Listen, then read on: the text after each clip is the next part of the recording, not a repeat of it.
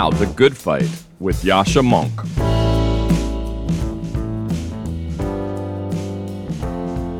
My name is James Bloodworth. I'm the author of Hired and a freelance journalist from London.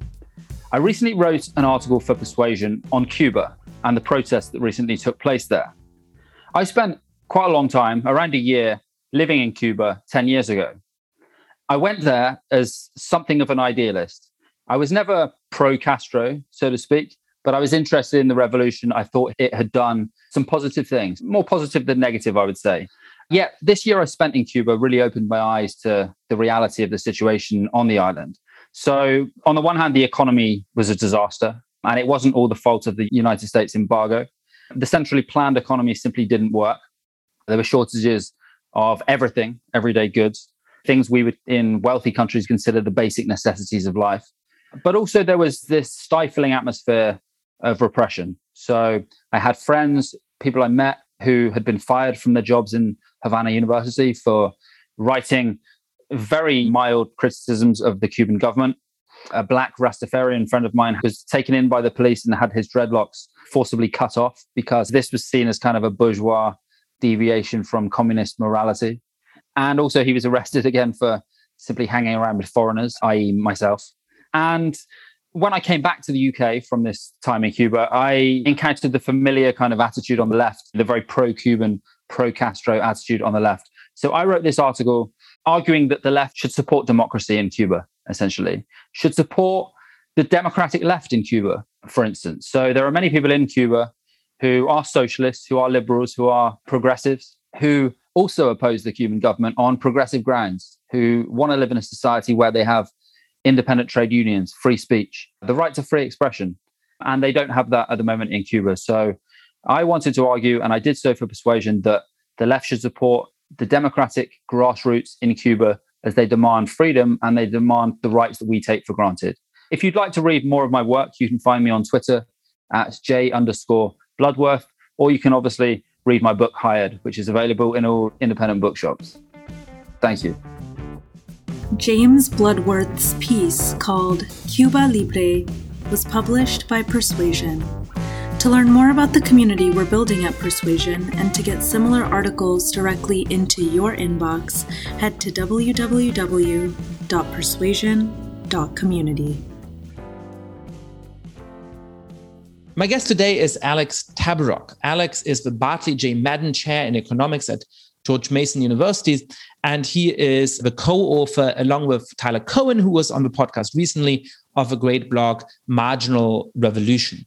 Alex has done great work on COVID for the last year and a half and the failure of our institutions to deal with that well. He has made many helpful suggestions, which have actually been taken up on how to roll out the vaccine, how to incentivize the take up of the vaccine, and so on. And he is, in general, a very interesting thinker on the cost of delays in approving medication, the cost of not having enough economic innovation. And so, while we don't agree on everything politically, we had a very interesting conversation about what kind of economy and what kind of society we should actually aim for.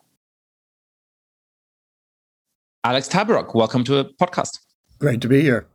So you were really one of the first people to warn about the severity of COVID and to warn about the fact that many of our political institutions were getting the response to COVID wrong. You know, now that the United States at least is slowly coming out of the pandemic, how do you see the overall performance of political institutions, of the economy, of private actors. How should the last year update our view on what's working and what's not working in our societies? Pretty bad, worse than I thought. And I'm a sort of a libertarian sort of person, skeptical of government to begin with, and it was worse than I thought. So at least I thought that the CDC was the world's premier pandemic fighting organization. This is the reason they were created. This is the reason that etc.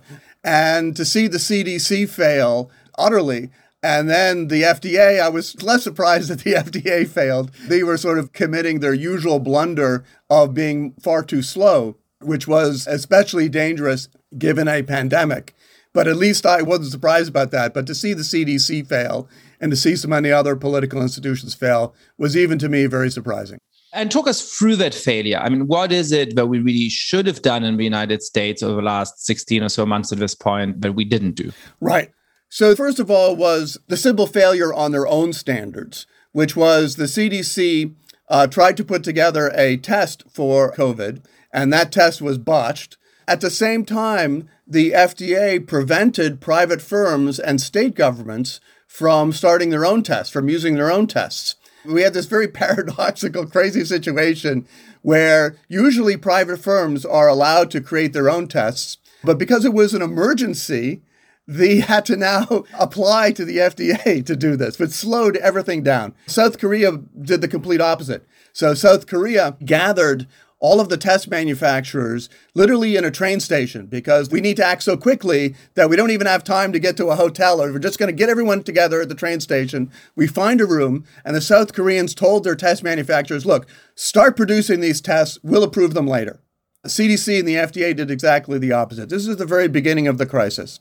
And because we didn't have testing, we didn't have a idea where the hotspots were, and that was like the last best chance to really get a South Korean, Australian kind of uh, outcome, to really suppress it in the United States. Because of that failure to develop these tests and the delay in weeks, we really took that kind of outcome off the table. And one of the things that strike me is that even once we did have relatively plentiful tests by probably the late spring, early summer of 2020, there was no real attempt to put in place a test, trace, and isolate regime in March of 2020, the assumption that we had was, well, look, we need to build up this test capacity and we need to perhaps build some kind of app or some kind of mechanism. But what we'll do eventually is that if you have been exposed to somebody with COVID, and certainly if you have symptoms, and certainly if you have a positive test result, we have a system in place for making sure that you don't come into contact with other people. And that's going to help us contain this virus to very small clusters. It's striking to me that even as we had a relative lull in the summer of 2020, even as we're coming out of the acute phase of the pandemic now, there's still no attempt at all to put such a system into place. Do you think that was an important failure? And if so, what explains it? So I think the only opportunity to do that was right at the beginning because a test trace kind of strategy in the US context could have worked if you'd have caught it early and it would have been limited to a small number of people. That's really when test trace works the best to kind of suppress the virus early on and stop it from spreading. You know, we were very, very slow in producing new tests. And then we were continually facing a game of catch up, right? The virus was just growing faster than testing capacity. And in that kind of situation, especially in the US with, you know, whatever fears of government or whatever, it's very strange, right? Because people carry around their cell phones, which uh, provide information on exactly where they are at all times of the day. And yet you ask them to do a test and trace, and oh, no, no, no, I can't. That's privacy. You know, I can't do that. And yet Angry Birds knows a lot more about where people are than the CDC. So I think we could have done that early, but after the initial failure, it was just too late. So you think even in the summer of 2020, when caseloads were relatively low, when there was plenty of tests available, at that point, it's not that it wasn't technologically possible anymore, right? And perhaps in April or May 2020, it wasn't technologically possible because there's too many people. You know, by August 2020, there's perhaps few enough cases that we should have been able to put a system in place. But at that point, you think politically and culturally, that train had left the station. Exactly. I think especially with Trump and so forth. I mean, I remember I put one of these apps on my phone and it was very privacy oriented. So the upshot of my putting it on my phone was I had it on there for weeks and months and there was never any indication that anybody else had it. So it was supposed to indicate when somebody else in the area around me had the app and, you know, what information, you know, whether they had been in contact with anybody with COVID and nobody else but me seemed to have it. so yeah, the demand just wasn't there. Which again, I mean, it is surprising because, as you said, the technology was totally there, and the technology was very easy. And Google and Apple both made that technology available, and it could have been done without implicating privacy, but the demand just wasn't there. And the government, they didn't want it either. So Trump didn't want testing, and he got it. So So far, we've mostly talked about institutions not working as they were supposed to, which is to say that if you ask, you know, what is the CDC supposed to do when a dangerous new virus starts spreading, the answer is, well, they should design a very effective test and roll it out, and they failed to do that. It seems that there's another category of errors which fall into institutions did what they were designed to do, but it was a problem. When you think, for example, about the fact that we didn't do human challenge trials, or that we've been quite inflexible in how we produce, roll out, and administer vaccines across a number of dimensions that you've written about. Tell us a little bit about the failures where institutions did what they were supposed to do, but it was in fact the wrong thing to do, and what we can learn from that. Here's what I say about the FDA, which I preface by saying you could both take this as a compliment and as an insult. it's a little Straussian. And by the way, for our international listeners, the FDA is the Federal Drug Administration, so the regulator that has to approve vaccines as well as medicines. Right. So the FDA acted much more quickly than they usually do, right? So you get a double edged sword there. But it was much too slow. It was far, far too slow. So even once we had vaccines, once uh, Pfizer had submitted a vaccine, you know, the FDA took three weeks to schedule a meeting. And you think, I mean, three weeks, that's great, right? But on the other hand, this was in December when rates were increasing sharply. Literally thousands of people were dying every single day. So, in between the time that Pfizer submitted their EUA and the FDA approved it, over 60,000 people died. So, this was a time when really weeks mattered. And if vaccines, not only could they have been approved sooner, but they could have been available sooner. So the FDA delayed Pfizer. They changed the uh, standards midway through the clinical trials. So Pfizer stopped collecting data for a time. I mean, this was all political, right? So Trump, for obvious reasons, wanted a vaccine to be approved sooner. The Democrats did not. And there was a huge political fight. Eric Topol came in and castigated the FDA for working too quickly, for being too politicized, and that slowed the FDA right down. And so the vaccines were not approved as soon as they should have been. And had they been approved sooner, I think tens of thousands, maybe even hundreds of thousands of people could have lived who, in fact, ended up dying. Uh, that's terrible and, and depressing.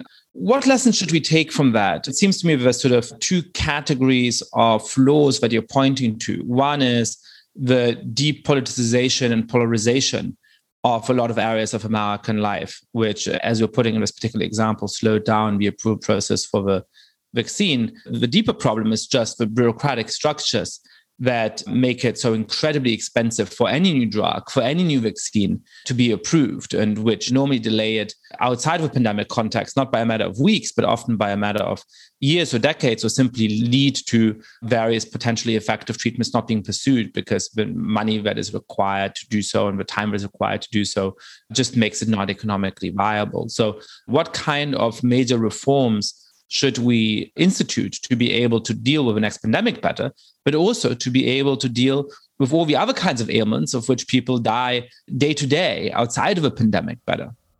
Yeah, exactly. So I say that one of the silver linings of the pandemic is that people are beginning almost for the first time to be able to see what I call the invisible graveyard. The invisible graveyard is the place where you bury people who died because of FDA delay.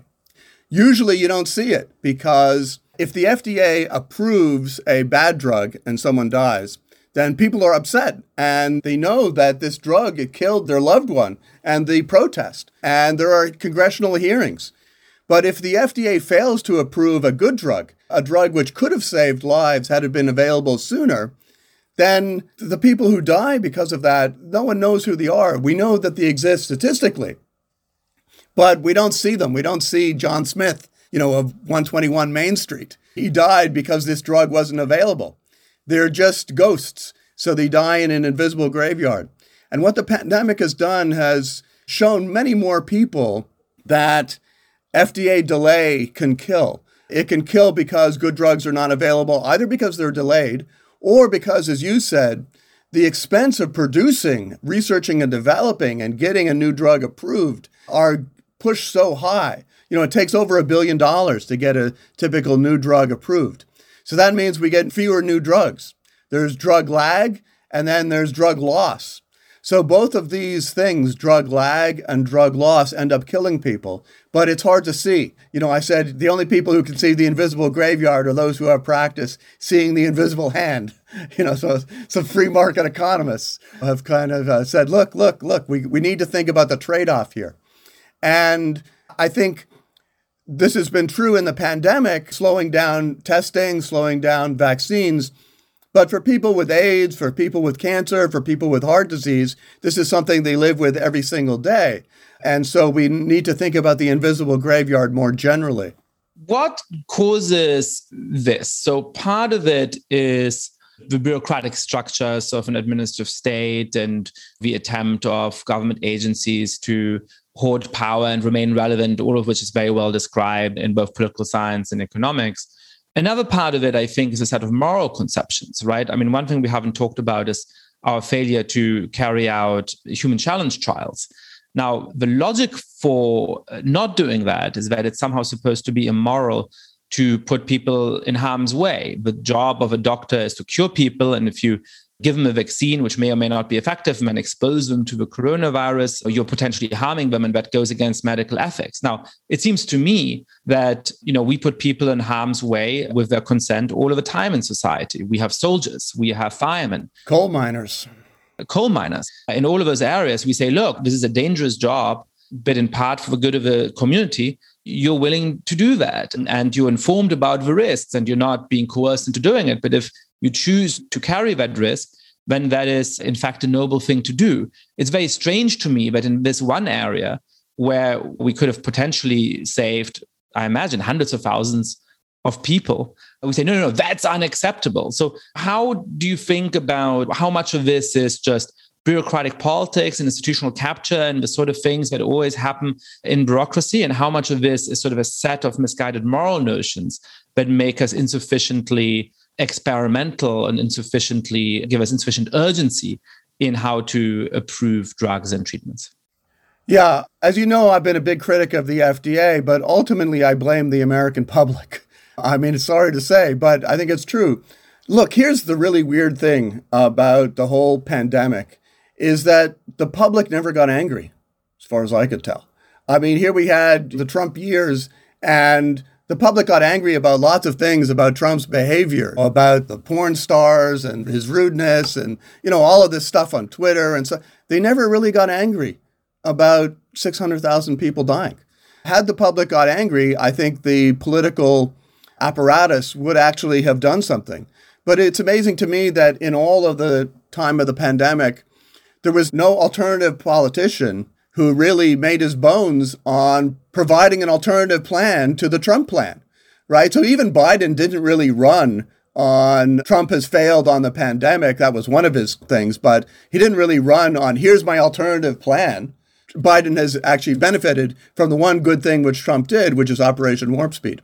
But yeah, I think the public never got angry, and the public has this very weird perspective on consent right? So consent, you know, when it comes to sex, consent is everything, right? So you can't, you know, kiss somebody or, you know, every step in, you know, the sexual process. Uh, well, you must have consent. And yet, when it came to human challenge trials, exactly as you said, then suddenly people, oh, consent is not important. You know, even though we have volunteers, that's not enough. The same thing is true with the approval of vaccines. By the time we had the phase one and phase two trials, which told you that the vaccines were pretty safe. They gave good information about effectiveness, but not in the field information. But at that time, in my view, it would have been perfectly rational for an individual to take an unapproved vaccine, especially for the elderly, for somebody in a nursing home, for somebody interacting with the public, for a physician, a nurse. It would have been perfectly rational for people at high risk to take an unapproved vaccine. And yet, really, that was not even on the table. That was barely discussed at all. So, as you may know, as I'm sure a lot of people know now, the vaccine was actually designed within days of the viral code being published. And in fact, within months of that, within weeks of that, the vaccine was being produced and stockpiled. So we had a vaccine actually back in January 2020, and we did start producing doses March, April. By the summer, we had, as I said, good information. But that was never even discussed. You know, this idea of risk and reward trade off, and maybe let's just let individuals be able to decide for themselves, you know, do I want to take this vaccine, even if it's unapproved? You know, there was a Radvac vaccine. Radvac was a open source homebrew vaccine, which was supported by a number of top scientists, including George Church, one of the most important scientists of the uh, 20th century. So it was possible, but it never got big support. So that's interesting. I mean, I think the point about people not getting angry also applies outside of the United States. At this point, as we're recording, Europe has caught up on vaccines relatively well, but there was a period of three or four months in which the United States was basically slowly getting back to normal and protecting a huge portion of its population. And Europe was just woefully behind. And there was barely any anger about this, at least expressed in the media. It was absolutely striking to me. I was on Twitter saying, with my parents in Europe and unvaccinated, going, What on earth is going on? And people sort of saying, Why are you so angry? It's like, Well, because needlessly, my parents and millions of other people are at risk. Exactly. And you compare it with 9 11. It's this very weird human psychology, right? So 9 11 happens, and there's a human face on it, Osama bin Laden, and everyone is angry, and we attack Afghanistan, we attack Iraq, we spend trillions. Okay, trillions of dollars were spent in these wars, which maybe were a bad idea, but we took action, right? Huge actions. We changed everything about airports, you know, homeland security, entirely new departments were created, right?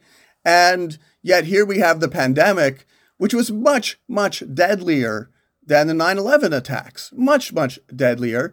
And I was shouting, you know, as you were, this is like bombs are dropping on our cities. You know, every single day, thousands of people are dying. It's literally bombs are dropping, and no one seemed to regard this in the same way. Oh, that's just nature, you know, something like that. What can we do about it? But we could have done a lot about it, and we didn't. Yeah, I mean, there's a great rundown in the behavioral sciences of when people pay attention to something and when they don't. Is there a human enemy? Is it sudden? Is it violent? Does it bleed? Right? There's all of those kinds of things that go into whether something is attention grabbing. And one of the strange things about the pandemic is that it's not attention grabbing in that way, right? I mean, one airliner going down is much more dramatic and news grabbing then you know another thousand people died today in ICUs around the country, you know, as was the case in the United States a few months ago. I want to get a little bit beyond the pandemic because I think all of this strain of thought also comes out of your broader economic thinking.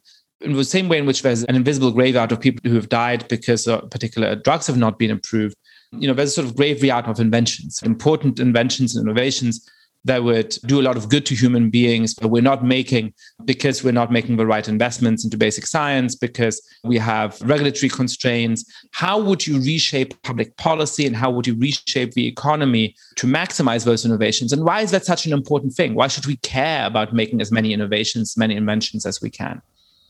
Yeah. You know, my colleague Tyler Cowen has called this the great stagnation. You know, the productivity growth has declined tremendously beginning around the mid 1970s and again in the 2000s. Like we have had almost zero productivity growth from the year 2000. And that's really disturbing. And you might look around and it's true, you see, you know, iPhones and iPads, and there are a few areas, obviously, where there is tremendous progress, more in bytes, bits you know, than in the physical world. But overall, productivity growth has been very, very slow. We do not live in a technologically progressive era. You know, we think we do, but in fact, if you compare, you know, 1903, right, the Wright brothers fly, and by 19, when did we get to the moon? 1960 something, you know, we're on the moon, right? We have not had that kind of progress since. Now, part of it may just be bad luck. Part of it may be you get some technological innovations which cause you to make a leap. But I think a lot of it also is regulatory. There's a nice metaphor of throwing a pebble into a stream. You have a regulation, it's a good idea, okay? And you throw the pebble into the stream, the regulation, and you know nothing happens and then you throw another one in, it's also a good idea. You know, there's good reasons for the regulation, at least on paper, and you throw that pebble into the stream. And you keep doing this, and the problem is, is that no single regulation in and of itself is bad, but you just add them on top of one another, and they begin to interact and interfere, and so it then becomes much, much more difficult to actually get anything done. You know, my wife is a microbiologist, And most of her time is spent on paperwork, either looking for funding or dealing with safety regulations, environmental regulations, you know, human personnel regulations, harassment training, you know, all of this stuff. Yes, we want the lab animals to be well treated, okay? Each one of these things is individually valuable, but then, you know, that's an hour out of a week. And then the next one is an hour out of the week. And, you know, pretty soon we're in a situation where most of my wife's time, who is a PhD, microbiologist, someone who should be saving the world, it's spent on paperwork. And that's true throughout the sciences. How much of a problem is regulation? How much of a problem is a lack of investment in basic science? For example, the Biden administration is now going to invest a lot of money into various applied sciences. It's not actually that much money compared to how much VC money is sloshing around in the similar space. But it would be a lot of money to put into basic research where it's very difficult to get funding. And the case that my scientist friends make is that when you look at all of the great innovations of the last decades, including the internet and so on, it really is unexpected downstream benefits from basic science, and we're not investing in that in the same way. And uh, even this very generous science initiative of the Biden administration, which generally speaking is a good thing, according to them, is misdirected because it's going into very applied stuff that actually there is private funding for, rather than the basic science stuff where it's very difficult to reap the rewards and where the state really does need to play a role. Do you buy that argument? Do you think we should be putting more money into basic science? And is the lack of funding for that one of the reasons for this stagnation? Or do you think really that's a sideshow and the important thing is the regulations? Both. Yeah, most R&D is private. So I think they're correct that there is quite a bit of money for applied R&D and that's when regulation is an issue. On basic science, there is a good economic argument for investing in it. And I can certainly say this is that we spend an awful lot of money dividing the pie, right? And uh, very comparatively little growing the pie. So, for example, we've had huge debates in the United States about healthcare, which is all about dividing. And look, maybe Obamacare is a good idea. Maybe it's not a good idea. Maybe expanding Medicaid is a good idea. Whatever. I don't want to get into that. But my point is all of the economics indicates that if we could cure cancer, that would be worth trillions, trillions. So I do believe there is massive underinvestment in the research side of it. And all of the attention is paid on the distribution side of healthcare, when actually on distribution, we're at the flat of the curve. Most healthcare doesn't work. It doesn't do a lot you know, on the margin, healthcare is not that effective. I thought for a moment you were going to make a different argument. I thought for a moment you were going to say we should produce a lot more doctors. No, we've actually increased the number of doctors over the 20th century. We don't have a particular shortage of doctors. It's true, healthcare is expensive because doctors are high skilled workers. So I'm all in favor of more immigration with a better residency program and with more immigration, you know, we could have a lot more doctors, but also a lot more engineers, a lot more scientists with a better immigration policy. But I don't think that's hugely costly. So if we had a politician come in saying, look, my main goal is to make America a more innovative society, my main goal is that 20, 40, 50 years from now, we reap the benefits of political changes and investments we do now. What should they do? Cutting regulation always sounds nice, and I'm in favor of that in the right areas, but that's not a very inspiring program and it's a sort of very limited one. What else do you think would be required? Is that really the main lever, or are there other things that such a politician should do and talk about? Yeah. So, on a world scale, I just like to see much more experimentation. You know, one problem with globalization is that countries have come to behave in very, very similar ways. And I'd like to see a lot more experimentation across countries. This is like charter cities. It would be great to see a charter city. There's two actually starting up in Honduras, which are a potential to start a new, not entirely new set of rules, but with a fresh set of rules. You take the best that have been developed elsewhere and you start a new city based upon these new rules. So I'd like to see more experiments like that. We have very few experiments in governance. This is supposedly one of the benefits of the Federalist system. But the Federalist system is another thing which I think we've seen has almost disappeared in the United States. Again, you could see this in the pandemic very, very little experimentation across states. Like some states, you know, the red states opened early or whatever, and the blue states did more shutdowns. But no state governor approved vaccines before another state governor. No state governor did a huge testing program compared to other states. So there was very little experimentation in the US.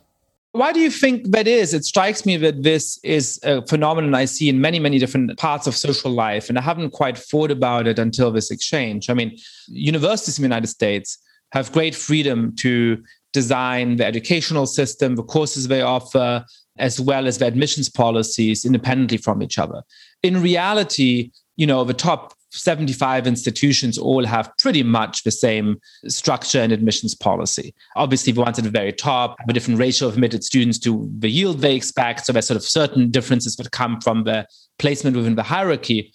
But the basic things they value, the basic way they try to put together the incoming class is essentially the same across the vast majority of those institutions, the same for curricular structure and so on.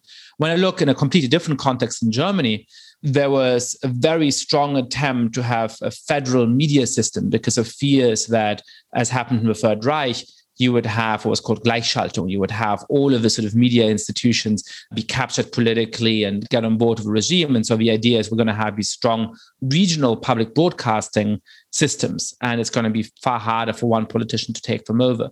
Now, obviously, I'm not in any way trying to compare the current state to what it was in the Third Reich. But what's very interesting is that actually the difference between the structure of the radio stations in Bavaria and the structure of the radio stations in Hamburg and the structure of the radio stations in the east of Germany is very, very small. They do very similar broadcasting. The structure of the programs is very similar. Or you can look at the US medium, right? There's sort of a right half of it and there's a left half of it.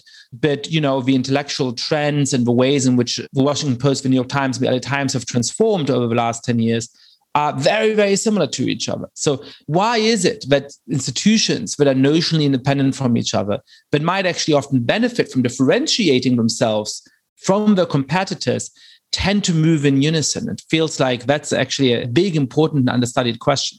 Yeah, I agree.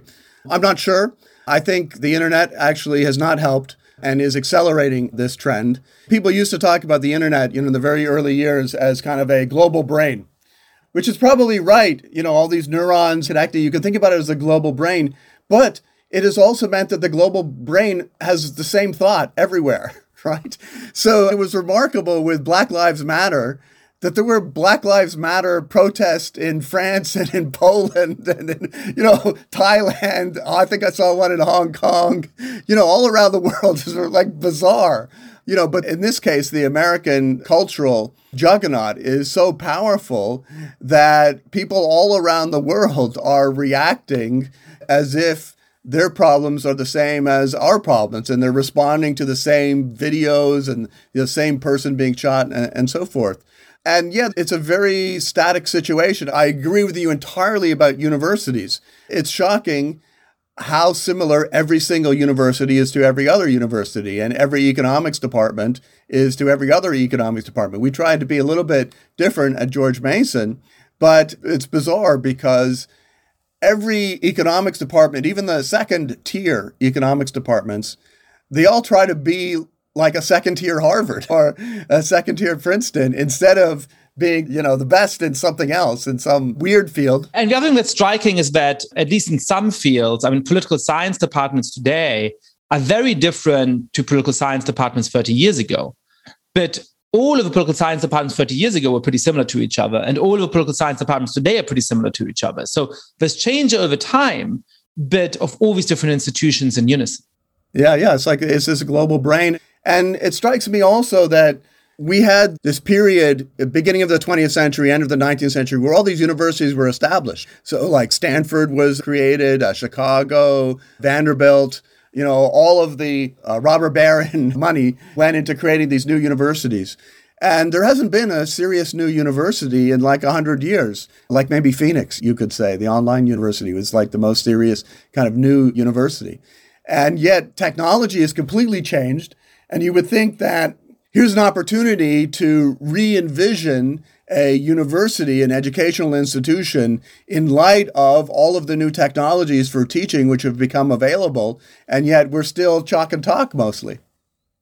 And one of the things that really strikes me about education in the United States, where again, it's very different from in other countries, but all of the American universities are similar in this respect, is that you cannot get a prestigious education without purchasing a package deal that also gives you a four-year membership to an incredibly state-of-the-art gym and you know university buses that ferry you from your dorm that's a seven-minute walk to your classroom you know and an olympic swimming pool and all of those different kinds of things right? I mean you'd imagine that somebody could say hey the cost of education is so high we're going to offer an institution with Uh, you know first rate instructions and first rate research but we're going to save money on all those student experience stuff.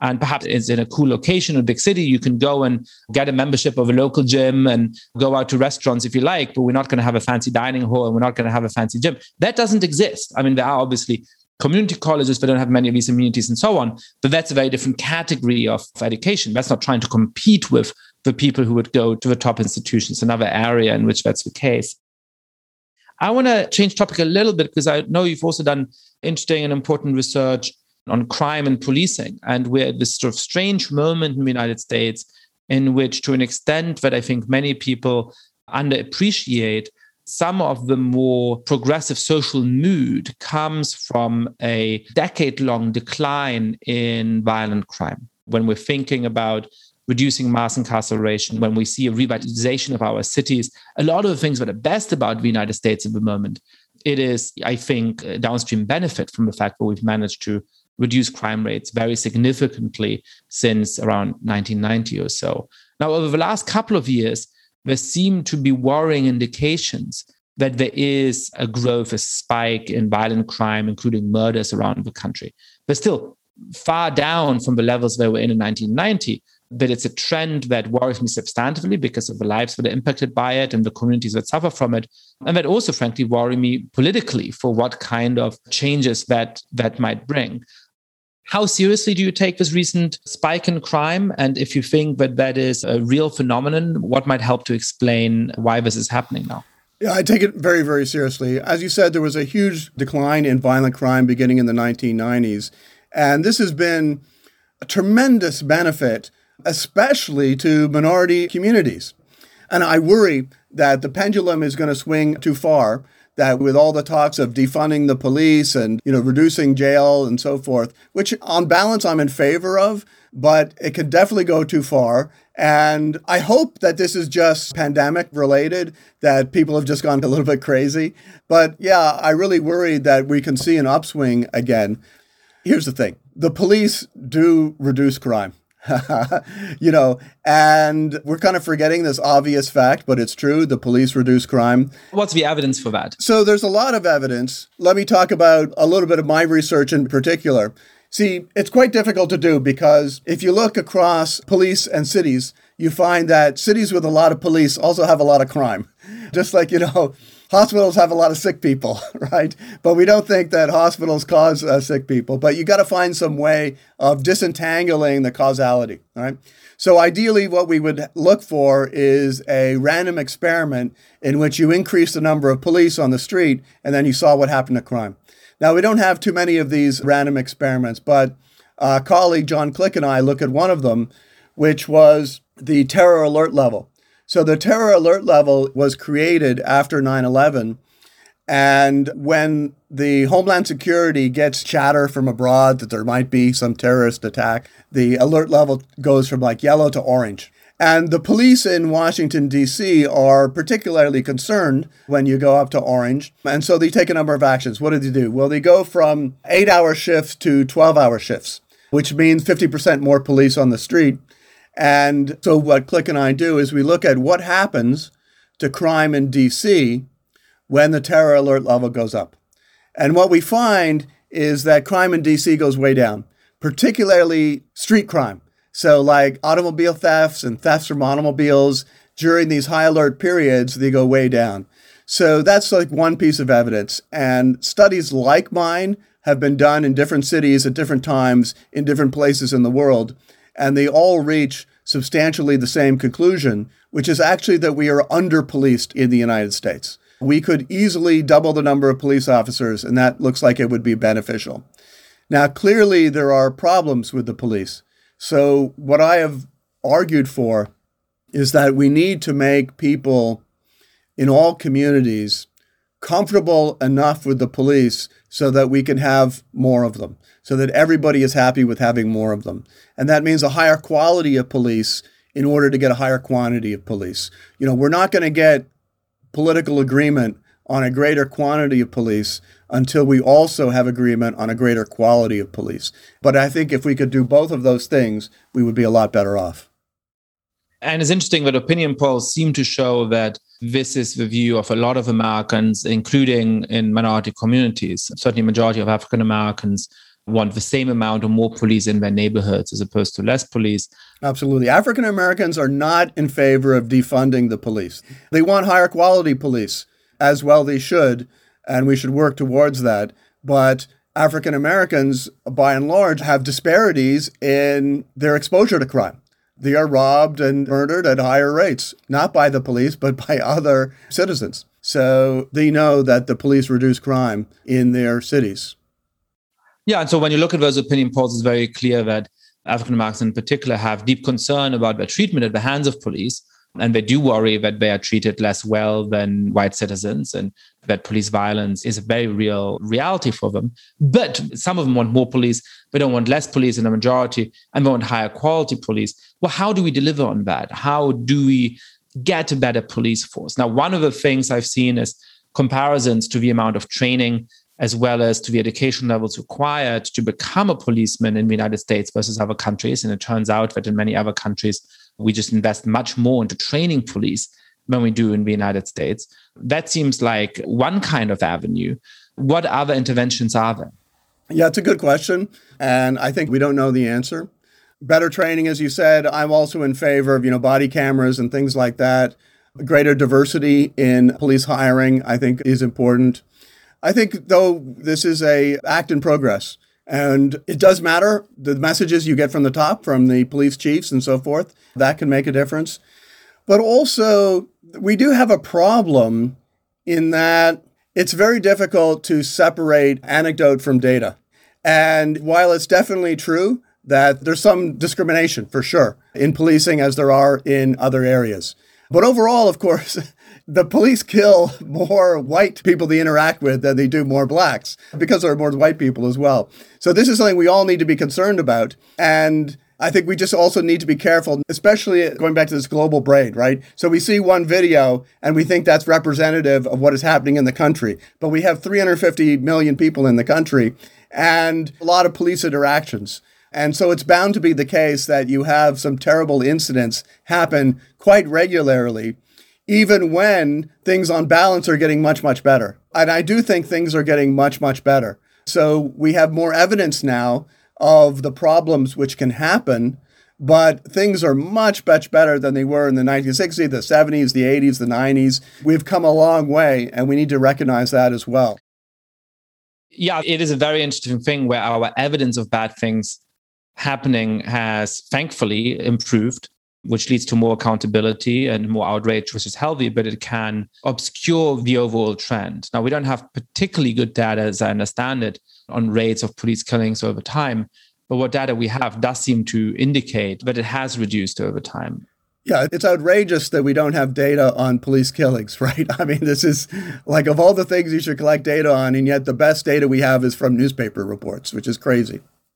If we're thinking about how to get higher quality police, one of the things we probably need to do is to pay for more rather than less, to make it a more rather than less enticing career, which is not a politically popular position at the moment. I worry, though, that there's a sort of basic problem in the United States where, ironically, it's a similar problem with teachers as it is with policemen. And that's that when I look at the wage structure of a European society, the average lawyer and the average doctor makes far, far, far less money than they do in the United States. Now, that's not in itself a good thing. It would be great for everybody to earn a lot of money. But it means that the social distance between a lawyer in a mid-sized town and a teacher in a mid-sized town, or for that matter, and I hadn't thought about this before this conversation, between a lawyer in a mid-sized town and a cop in a mid-sized town is significant, but is not so vast that we live in completely different social worlds. Um, you know, in the United States, the difference is very, very large. Now, especially if you're sort of in college and you're trying to decide, do I want to be a lawyer or do I want to be a teacher? Perhaps you think that the job itself would be as fulfilling in both cases. But if you choose to become a teacher, a lot of the friends you went to college with, you know, may very quickly start going out to restaurants and going on holidays that you simply cannot afford. And so you cut off from your social circle. And that makes it a very unenticing career. So when Americans say, oh, you know, teachers earn so little here, that's not in fact true. Teachers in the United States earn among the top of what countries in the OECD pay teachers. So actually, just you know, in terms of the salary they make, including benefits, American teachers earn more money than German teachers, earn more money than French teachers. But they feel like, you know, hey, my buddies I went to college with who are now lawyers and doctors, they live a much, much better life than I do. So I'm not as socially valued. And that's a reality. I worry that when we're talking about other kinds of public servants, including policemen, we have the same problem in the United States. That if we want to draw in more talent to those professions, that is going to be very, very hard uh, not just because the pay of cops perhaps is not as high as it might be, but because the alternative career available to the kinds of people we would love to have in police departments is just going to pay them so much more money. Yeah, we try and do government on the cheap in the United States. I think the chief executive of Singapore, you know, earns more than a million dollars a year, right? I think it's the highest in the world. And in general, the bureaucracy in Singapore is paid very, very highly, and they get extremely smart and talented people. I've had the pleasure of interacting with some of the bureaucrats in Singapore, and they're brilliant people. They are, you know, at the top of their game and the world standard. And yes, I think there is an argument for paying civil servants, even politicians, and uh, police officers, teachers. You have to do two things. You have to pay them more, but then you got to fire the bad ones. So you have to need that package deal. And this is true for teachers, it's true for police officers, right? So for teachers, the very best teachers generate a tremendous amount of value for their students 20 years down the line. It's really quite remarkable that having a really good, you know, fifth grade teacher, you can actually see that in the wages of that teacher's students 20 years later. And we don't reward that enough. So I think it is valuable to pay high quality teachers more. But you can't fire a teacher now. You can't get rid of the bad teachers. So the bottom, you know, there's so much security. And the same thing is true with police officers right? So we know there are these horror cases. Uh, you know, there's a case in Florida where this one police officer has been cited numerous, numerous times for excessive force and so forth and so forth, multiple times, and he just can't be fired. And we have in New York City, you know, the rubber rooms, right? Where teachers, they've been disciplined. They're not allowed to teach because they've done something wrong, but they can't be fired. So they go sit in a room for eight hours a day and do nothing, right? Because we can't fire them. It's unbelievable. So, yeah, I think that a package deal where we pay teachers more, but you then have to understand that that is a reward which you could lose. So, more merit pay. That's really what we need more merit pay. And, you know, teachers' salaries are incredibly flat. Like we pay a physical education teacher about as much as you pay a math teacher. The math teacher, of course, has a lot greater opportunities outside of teaching. So we end up with great physical education teachers and not so great math teachers.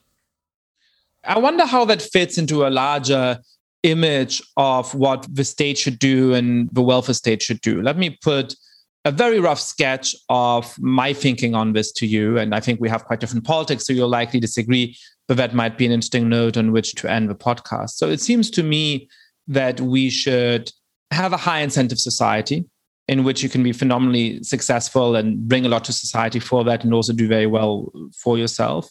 One in which we give a lot of opportunity to be entrepreneurial, to make innovations, to rise quickly in the social and economic ranks to people. It's one of the reasons why I'm a defender of meritocracy in a moment when that has become quite unpopular.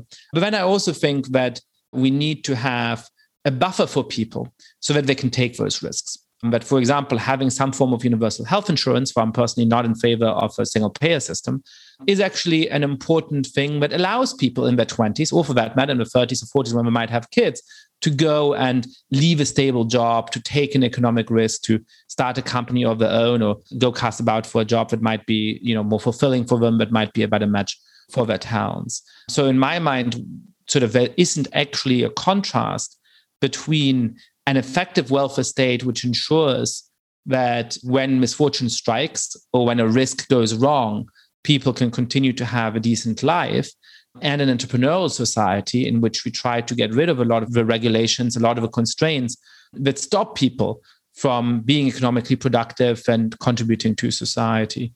What in that picture do you agree with, and what in that picture do you disagree with? Or to put it alternatively, what is your broad sketch of how we should set up a society that is both fair to its citizens, that gives them a decent standard of living, guarantees them a humane way to live, but also allows us to overcome all of the different kinds of problems we've talked through over the course of the last hour or so?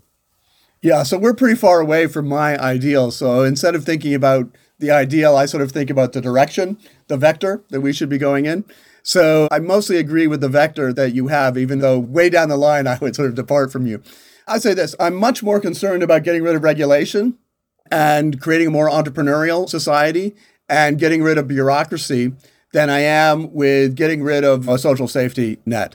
So on that, we agree. Now, here's a point where I would disagree somewhat. Like I said, I want more experimentation in the world. And I do not want the United States to be a European welfare state, if only because I want to see a more diverse world. And like one of the big advantages of the United States not being a welfare state is that we can have a lot more immigration. So it's very difficult to have a lot of relatively poor people come to your country and to have a high minimum wage and a universal health care and whatever else you want to add on top of that, right? So to me, the biggest way to improve welfare around the world is immigration. So somebody who immigrates from uh, Honduras or from Haiti to the United States, you know, their wages go up by a factor of 10. So that is a much bigger gain than any gain that the welfare state produces. So introducing people to the American capitalist system is a much, much, much bigger gain. So if it comes down to a choice between immigration and between the welfare state, too bad for the welfare state, in my view, because immigration is actually a much better way of raising welfare for the world as a whole. Alex Tabarrok, thanks for coming on the podcast. Thank you.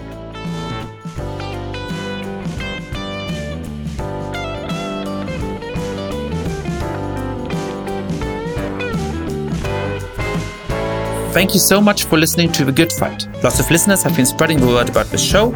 If you too have been enjoying the podcast, please be like, rate the show on iTunes, tell your friends all about it, share it on Facebook or Twitter.